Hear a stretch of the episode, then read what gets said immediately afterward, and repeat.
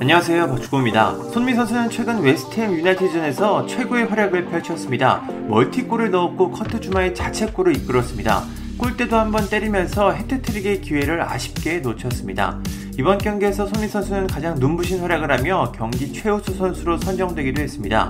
이번 득점으로 손미 선수는 13골 5도움으로 이번 시즌 프리미어리그 최다 공격 포인트 2위에 올랐습니다.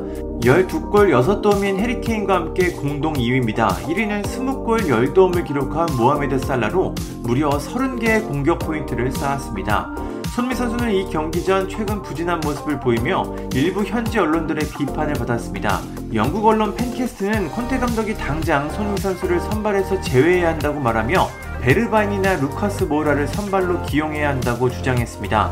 다른 언론들도 손미 선수의 부진을 주목하며 그가 더 꾸준한 모습을 보여야 한다고 말했습니다. 하지만 이번 경기에서 좋은 활약을 보여주자 현지 언론들의 분위기가 싹 바뀌었습니다. 영국 언론 디 애슬레틱은 다시는 손흥민을 의심하지 말라는 제목의 기사를 전했습니다. 디 애슬레틱은 일요일 전 리그 14경기에서 7골 4도움을 기록한 선수에게 비판을 하는 건 다른 사람들에게 이상하게 보였을 것이다. 손흥민은 이번 시즌 13골 5도움을 기록하고 있다. 오직 살라만 더 많은 득점을 기록하고 있다. 하지만 이상한 점은 최근 몇 주 동안 손흥민이 변한 것처럼 느껴졌다는 것이다. 손흥민은 울버햄튼, 미들즈브러, 에버튼을 상대로 골문 앞에서 좋은 기회를 놓친 순간들이 있었다. 맨유전에서는 몇 번이나 넘어져 크게 좌절한 모습을 보였다. 하지만 웨스트햄전 활약으로 손흥민에 대한 문제들은 모두 잊혀졌다. 손흥민에 대한 기대치가 너무 높은 것 같다. 손흥민은 대부분 공격수들이 꿈에서만 기록할 수 있는 기록을 보여주고 있지만 우린 더 많은 걸 원한다.